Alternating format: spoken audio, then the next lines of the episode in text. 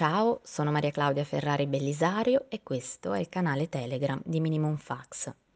In casa editrice mi occupo dei rapporti con le librerie indipendenti e degli eventi, lavorando quindi da un lato nella parte commerciale. Ogni giorno mi sento con i librai e le libraie per parlare delle novità, degli ordini, delle condizioni commerciali appunto tra casa editrice e libreria e dall'altro lato, sempre a stretto contatto con librai e autori, lavoro insieme all'ufficio stampa per organizzare presentazioni ed eventi.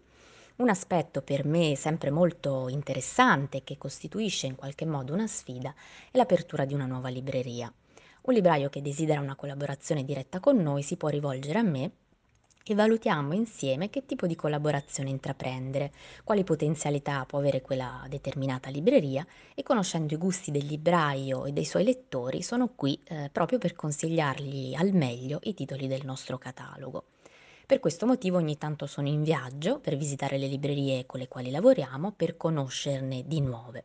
E proprio qualche giorno fa sono stata a Venezia insieme al nostro ufficio stampa Rossella Innocentini per la prima tappa del Campiello. Remo Rapino e il suo buon figlio Liborio sono infatti nella cinquina del premio e con l'occasione sono andata a trovare gli amici della libreria Marco Polo di Venezia.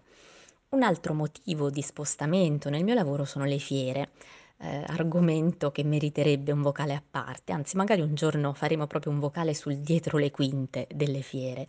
Eh, fiere che sono stati eventi per molti aspetti di cui abbiamo sentito la mancanza in questi mesi anche se ammetto non mi è mancata la fatica del montare, allestire e smontare uno stand, ho però sentito la mancanza dell'incontro con i lettori, con i librai, con i colleghi delle altre case, di, case editrici. Eh, al termine di ogni fiera sono solitamente stanchissima, ma lo dico sempre, eh, nel corso degli anni questa cosa non è mai per fortuna cambiata, vengo costantemente ripagata dagli incontri, dagli scambi, dalle chiacchiere con i lettori. E forse proprio per la mancanza di non poter raccontare libri, come di solito avviene allo stand durante una fiera, mi è venuto in mente un altro modo di raccontare libri, dedicato questa volta proprio ai librai, che sono i miei diretti interlocutori. Così all'inizio di maggio ho inaugurato un canale Telegram dedicato ai librai. Eh, era in realtà da un po' che volevo trovare un modo più agile e allo stesso tempo efficace per aggiornare i librai sulle novità in uscita al posto delle solite schede e ho pensato così di farlo con la voce, di accompagnare i librai alla scoperta dei titoli del mese con una sorta di newsletter vocale che loro possono ascoltare mentre sono in libreria, in macchina, insomma nel posto e nel momento che gli è più più comodo. Eh, sta giusto per arrivare una nuova puntata e chi fosse interessato ad iscriversi al canale può mandare una mail a mariaclaudia-minimumfax.com. Stessa mail se avete altre informazioni da pormi, domande, richieste o curiosità. A questo punto mi sembra d'obbligo raccontarvi, anche se brevemente, un titolo appena uscito. Nozze sul Delta di Odora Welty. La Welty, eh, scrittrice che insieme a Flannery O'Connor è considerata tra le più importanti che hanno saputo raccontare il sud degli Stati Uniti e di cui Minimum Fax ha già pubblicato eh, il romanzo premio Pulitzer La figlia dell'ottimista. Le nozze del titolo eh, sono il pretesto per raccontare le vicende della numerosa famiglia Fairchild che vive a Shelmond nel delta del Mississippi. Voglio farvi entrare subito nell'atmosfera del romanzo leggendovi un passaggio tratto dalle prime pagine.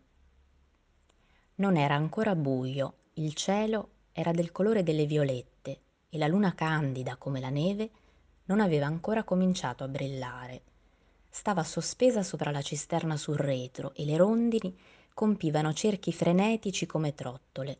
Accanto ai gradini rosicchiati sul davanti, un usignolo emetteva note liquide da uno smanto in fiore. Non era troppo buio. Si scorgevano il petto dell'usignolo e i germogli bianchi. Con il profumo e il canto, Laura ricordò tutto e Laura è il primo personaggio che incontriamo e che ci introduce a Shelmond.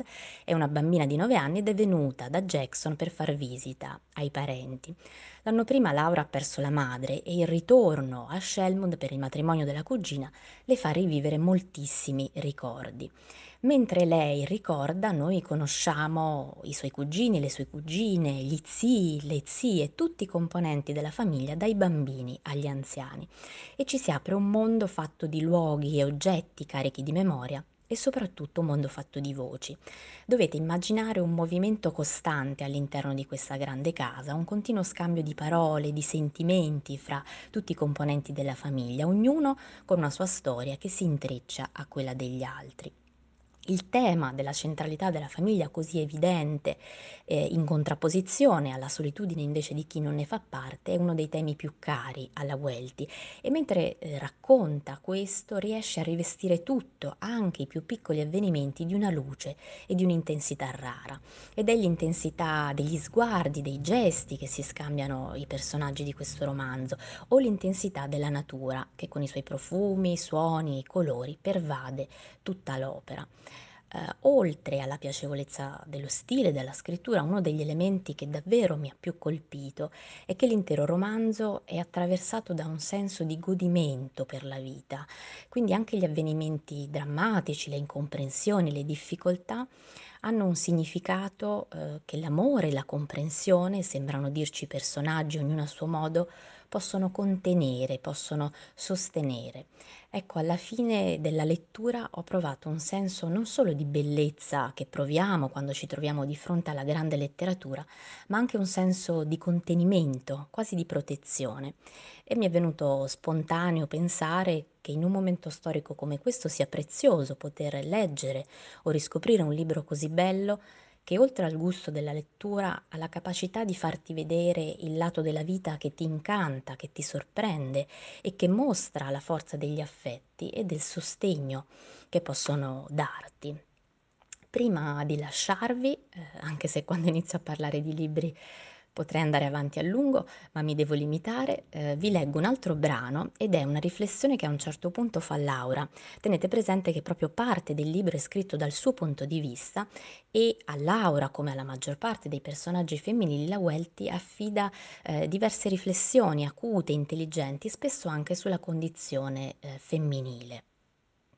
Ovviamente tutto si riduceva a una cosa sola, a un'unica sensazione, il bisogno.